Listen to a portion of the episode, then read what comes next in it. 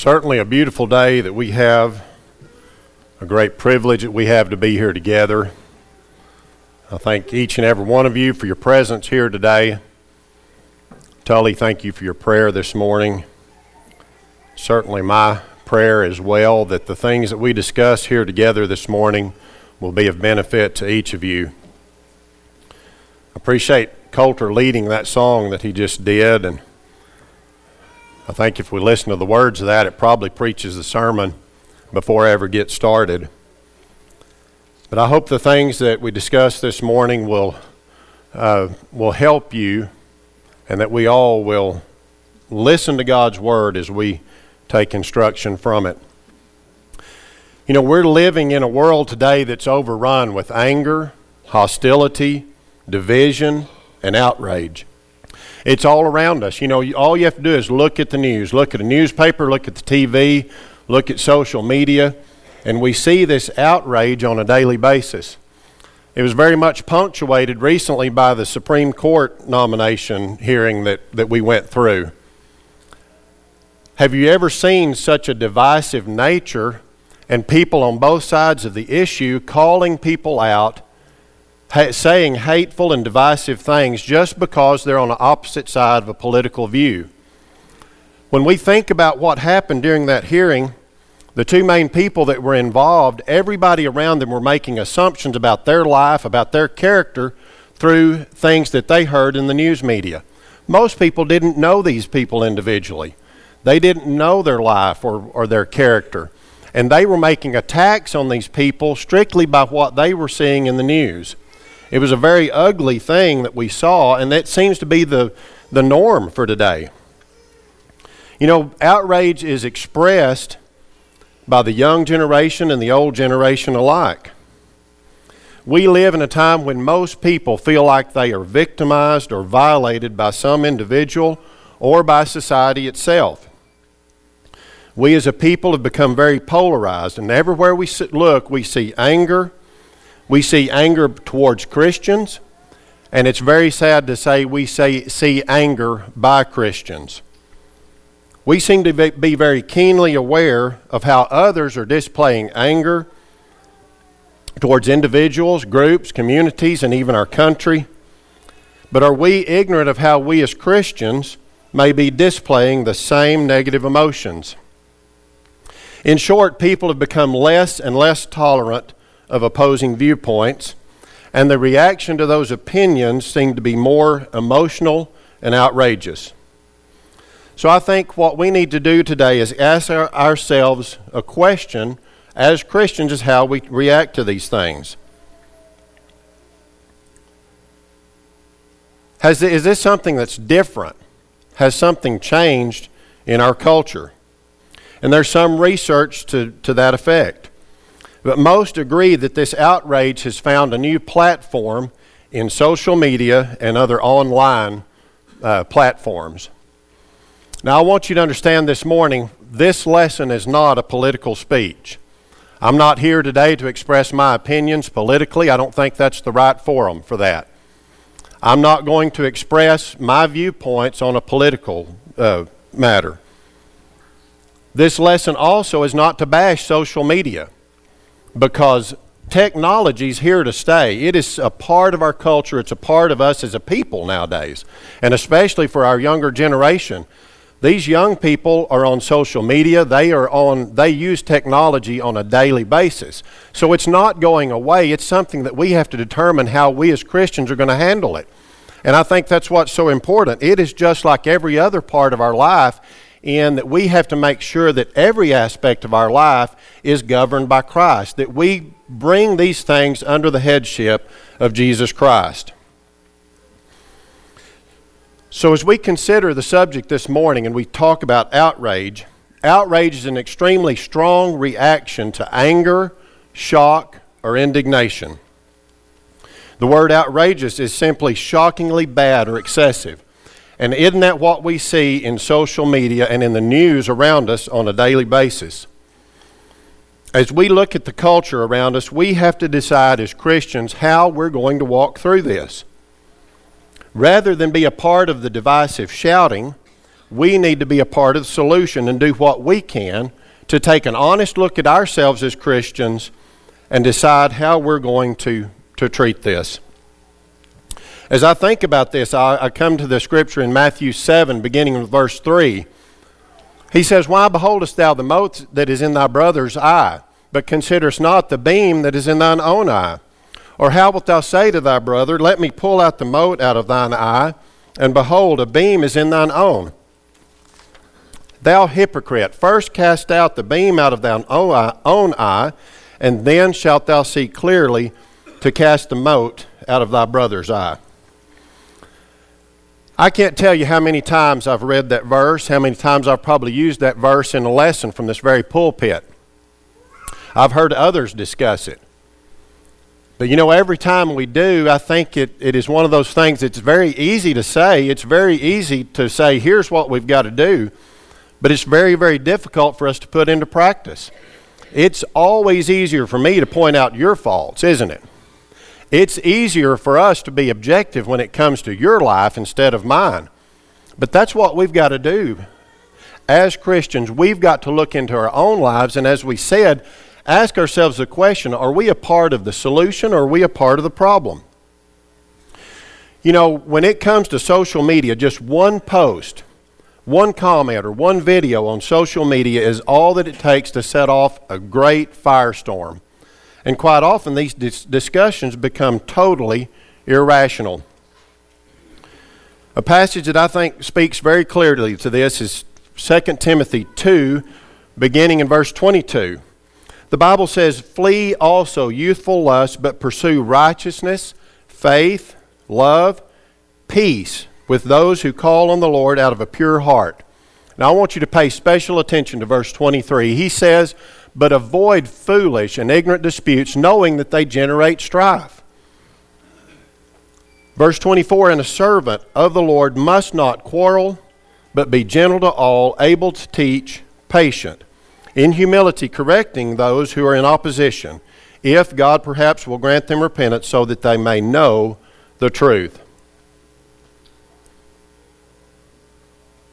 That verse 23, I think, speaks very clearly to us he says, and this is the New King James Version, it says, avoid foolish and ignorant disputes.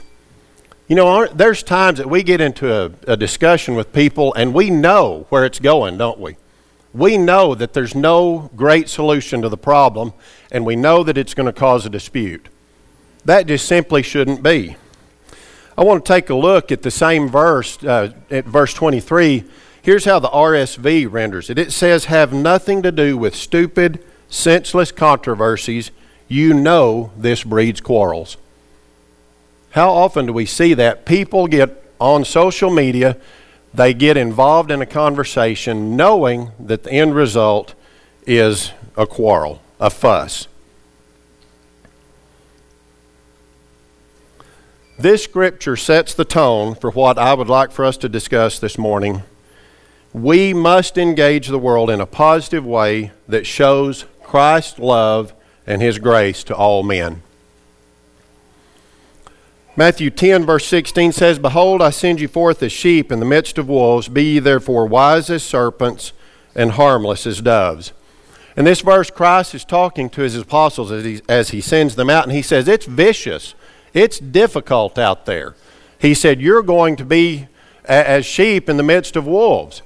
But his admonition to them was, You be wise as serpents and harmless as doves. We need to have that attitude that Christ uh, wanted to instill in his apostles that we're going to be harmless. We need to make sure that we are not of a combative nature and always fueling the fire, so to speak. Our nation is polarized by politics. You know, the divide between red and blue continue, continues to deepen and there's a divisive shouting and an irrational thought process that we seem to be going through. There's this idea out there that if you don't agree with me, then you're an evil person. That if you don't see the thing the way if you don't see things the way I do, then you're totally wrong and somehow you're demonized because of the position that you take. That's the culture that we live in today.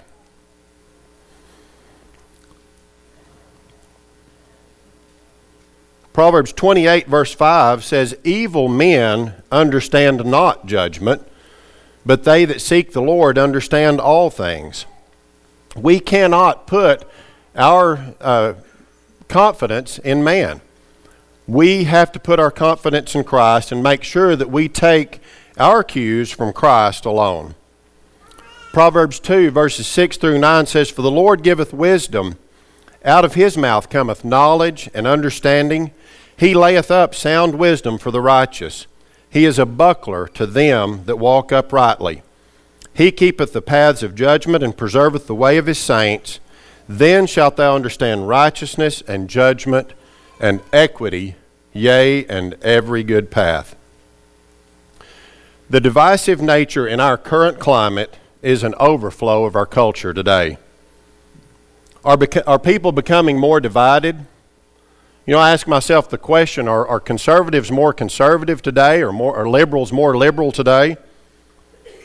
Or is it the way that we feel about people that disagree with us that has changed? Technology has made it possible for all of us to have instant access and instant feedback about almost every subject in the world. It seems that the more information that we have, it makes people even more angry that there's even opposing view uh, that exists. You know, it's easier than ever for us to uh, seek out information that, that confirms our pre existing beliefs. We're always just one click away from some news story or some uh, item that confirms our feelings. And you know, everything that we read on the internet's true, right? That seems to be the, the, the way people feel sometimes, and they will begin to repeat things without ever checking the, the validity of it. So I think the advice for us as Christians should be that we cannot be discipled by our news feed. We can't be discipled by Fox News or any other media source. It's good for us as Christians to be informed, but we must be very careful that we test what we hear before we repeat it. Anything or any person that we align ourselves with must be aligned with Jesus Christ. John 17 and verse 17, the Bible says, Sanctify, sanctify them through thy truth. Thy word is truth. As I said, our views should never be aligned with any one particular person, one party, or any one group. Our loyalty is to Jesus Christ and to Jesus Christ alone. 1 Corinthians 3, let's read there beginning in verse 18. Let no, let no one deceive him. Let no one deceive himself. If anyone among you seem to be wise in this age, let him become a fool, that he may become wise. For the wisdom of this world is foolishness with God, for it is written, He catches the wise in their own craftiness. And again, the Lord knows the thoughts of the wise, that they are futile. Therefore, let no one boast in men, for all things are yours, whether Paul or Apollos or Cephas or the world or life or death, or things present or things to come, all are yours, and you are Christ, and Christ is God's. We are Christ. We belong to Him and He is our true loyalty. You know, as we consider this uh, subject of outrage today, you know, it seems that the normal, the norm for today is if you think it, say it. People have gotten where they just are willing to say whatever. There used to be a time that there was this word called discretion, and people exercised discretion. You know, I can remember when I was a younger person, my parents and, and others taught us that you didn't have to say everything you think. Just because it's true doesn't mean that you need to say it. People seem to have no reservation today about maligning others' character and attacking them on a very personal basis. Let's read from Titus 3, beginning in verse 1. It says, Remind them to be subject to rulers and authorities to obey, to be ready for every good work, to speak evil of no one, to be peaceable, gentle, showing all humility to all men. For we ourselves were also once foolish, disobedient, deceived, serving lusts and pleasures, living in malice and envy, hateful and hating one another. And isn't that what we see going on around us today? I want to reiterate what is said there in that last verse serving various lusts and pleasures, living in malice and envy, hateful and hating one another. Certainly, that's the culture that we live in today. Let's continue reading there in verse 8 of that same chapter. And it says, This is a faithful saying, and these things I want you to affirm constantly that those who have believed in God should be careful to maintain good works. He didn't say words, he said works. These things are good and profitable to men. As I said, discretion is something that is not exercised today. The definition of discretion is the quality of behaving or speaking in such a way as to avoid causing offense or revealing private information. What did Solomon have to say about discretion? Proverbs 1, verse 1, it says, The Proverbs of Solomon, the son of David, king of Israel. To know wisdom and instruction, to perceive the words of understanding, to receive the instruction of wisdom, justice, and judgment, and equity, to give subtlety, or that's prudence, to the simple, to the young man, knowledge and discretion. King Solomon was a very wise man. And there's some discussion that, that Proverbs, that he wrote Proverbs to his son. And that is good admonition for, for sons. And, and whether it's whether that was his intention or not, whether it was directly to his son or to Israel and generations to come, or all of us as we are as we read God's word, we need to be very careful that we choose our words wisely and that we use discretion in our speech. You know, I've it's probably been two or three years ago. Hugh gave a lesson about discretion, and I thought it was very good and very timely. Uh, but it, that seems to be something that, that is somewhat of a lost art today, is this, this idea of discretion. Let's read from Proverbs 3, verse 21. My son, let not them depart from thine eyes. Keep sound wisdom and discretion. So shall there be life unto thy soul and grace to thy neck. Solomon said, if you use discretion, it's going to be a blessing to you. You know, our job as Christians is to be an example of Jesus Christ in every part of our lives.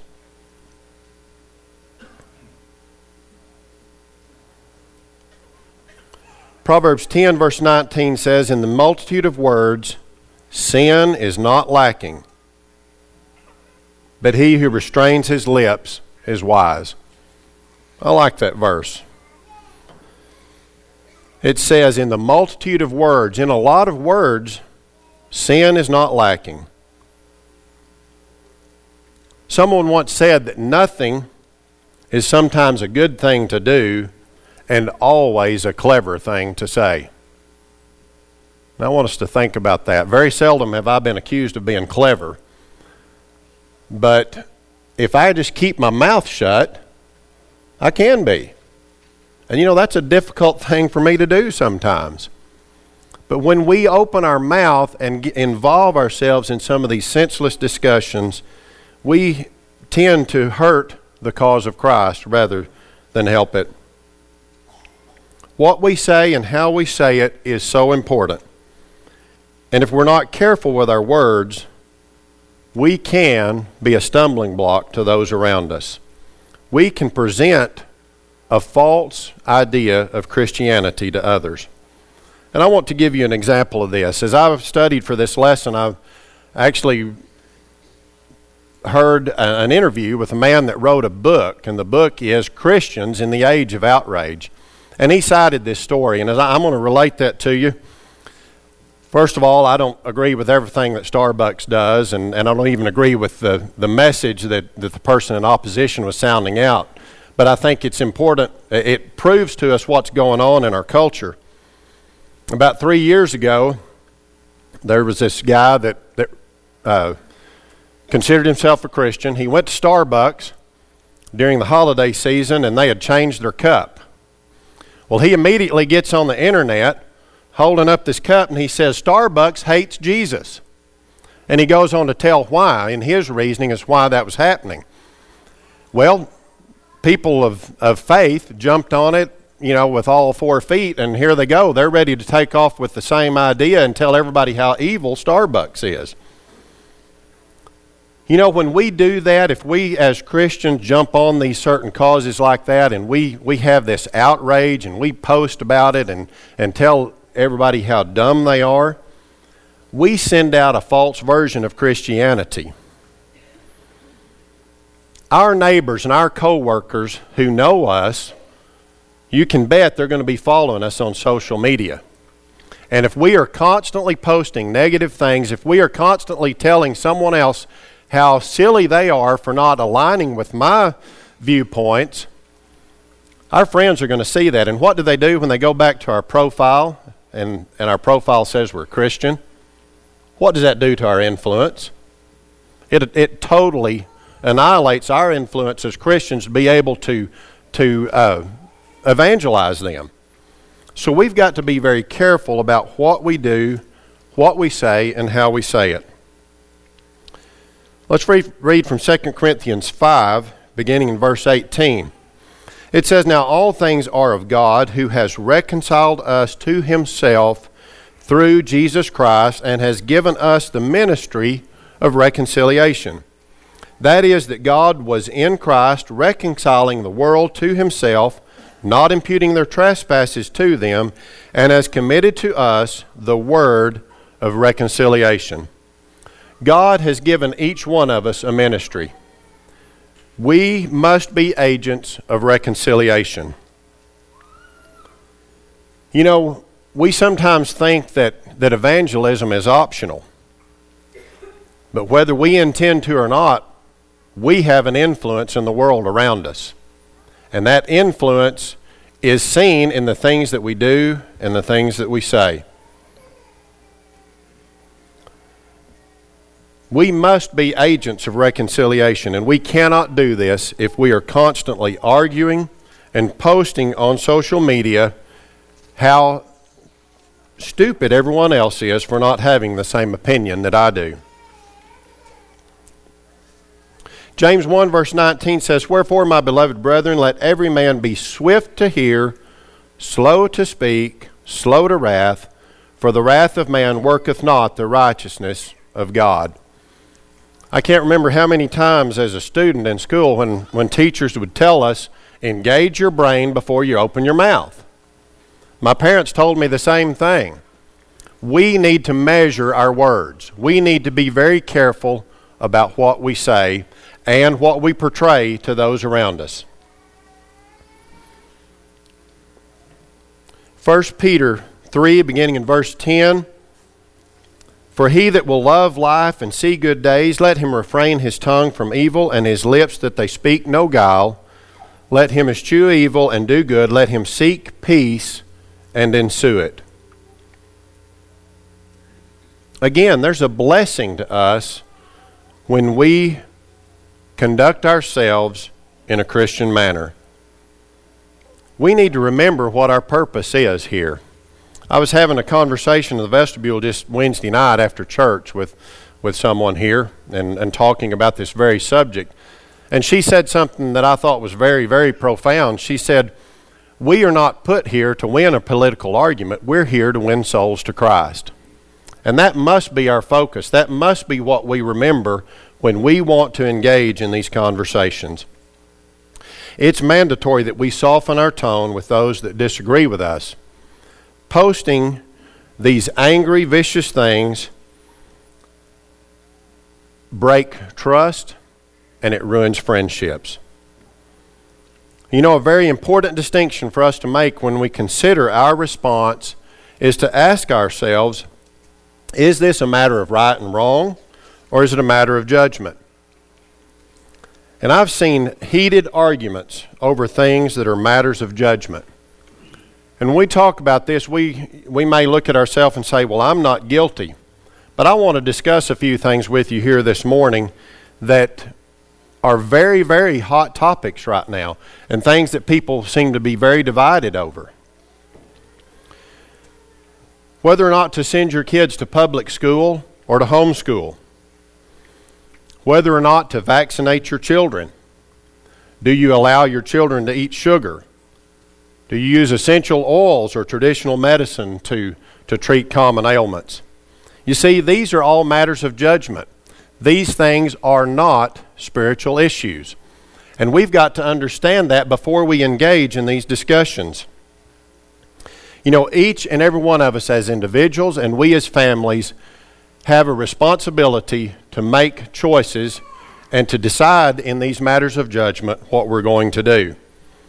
But I've seen discussions get so heated that people have taken a stand so radical as to say, if you don't agree with me, then you're not a Christian.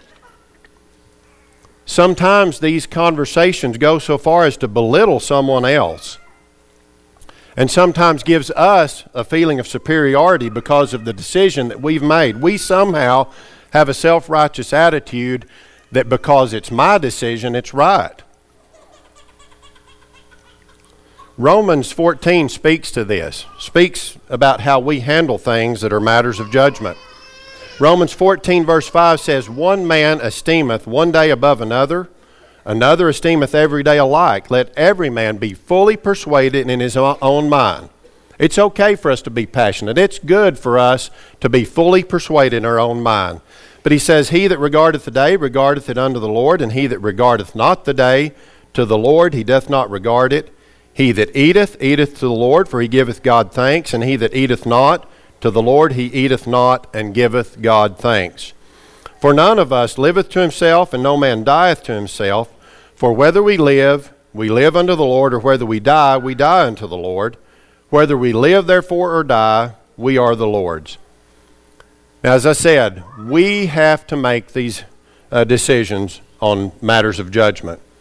And at times there are spiritual implications to the judgments that we make. There are consequences to the choices that we make. But we need to allow everyone the same right, the same privilege that we take in making these judgment calls. Now, Rhonda and I had, had the privilege of raising our sons here with many of you in this congregation. And we had the conversation at the time and since then that, you know, we didn't always agree on those matters of judgment. Others of you made very different uh, choices than I did. I made very different choices than many of you did. But you know what? At the end of the day, we all had one common goal, and that goal was to raise godly children. Don't lose sight of the goal when we demonize our brothers and sisters in Christ, we cause a rift. And what's that going to do to the church? We have got to be careful, people, that I don't impose what I think on you as being law. We all have the responsibility to make these matters of judgment. And as I said, to be, it's okay to be passionate about them. I'm, I'm going to do what I think is right in these matters of judgment, but let's allow others the same uh, process. You know, when we think about this, pride is at the root of this problem. We all want to be right, don't we? And that seems to be something that, that everyone nowadays thinks it's just a, a given right, isn't it? But you know, it's just not worth it. I can't always be right. There's plenty of times that I'm wrong, and I need to say that. I need to be man enough to say, you know, I'm wrong. I made a mistake. As we look at our culture today, there are times that outrage is appropriate. There are so many subjects that we deal with on a daily basis terrorism, exploitation, abortion, rampant sin, and the acceptance of it. These issues deserve a measure of outrage, don't they? They certainly deserve our anger. But this is a part of the problem.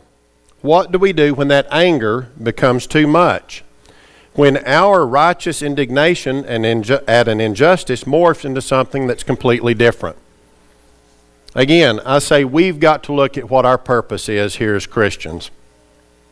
You know, I thought about uh, this as, as Benny spoke last Sunday night, and he cited uh, John 3.16, a verse that we, we quote a lot. that verse says that God so loved the world that he gave his only son. You know, sometimes I, my interpretation of that is God loved the church or God loved me. And that's true. But we've got to look at it from the view that God loved the world. We've got to love those that are in opposition to us. We've got to try our best to win them over for Christ. And we cannot do that when we are involved in this divisive shouting. We must be agents of change. Romans 6:22 says, "But now have being but now having been set free from sin and having become slaves of God, you have your fruit to holiness and the end everlasting life." Brothers and sisters, we've been set free. We've been set free from this divisive shouting, this, this anger, this hatred. We've been set free by Jesus Christ. We've got to be very careful that we don't allow a senseless use of our time to, to be devoted to all this anger, to all this hostility and outrage.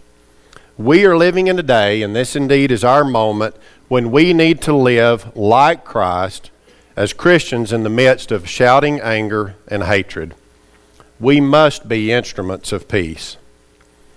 If you're here this morning and subject to the gospel call, we want to offer the Lord's invitation.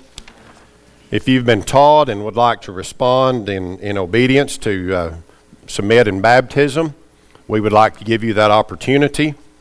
If you're here this morning and have a need in your life that we as a, a congregation, as a group of Christians, can help you with, we would invite you to come as well as we sing the song that's been selected.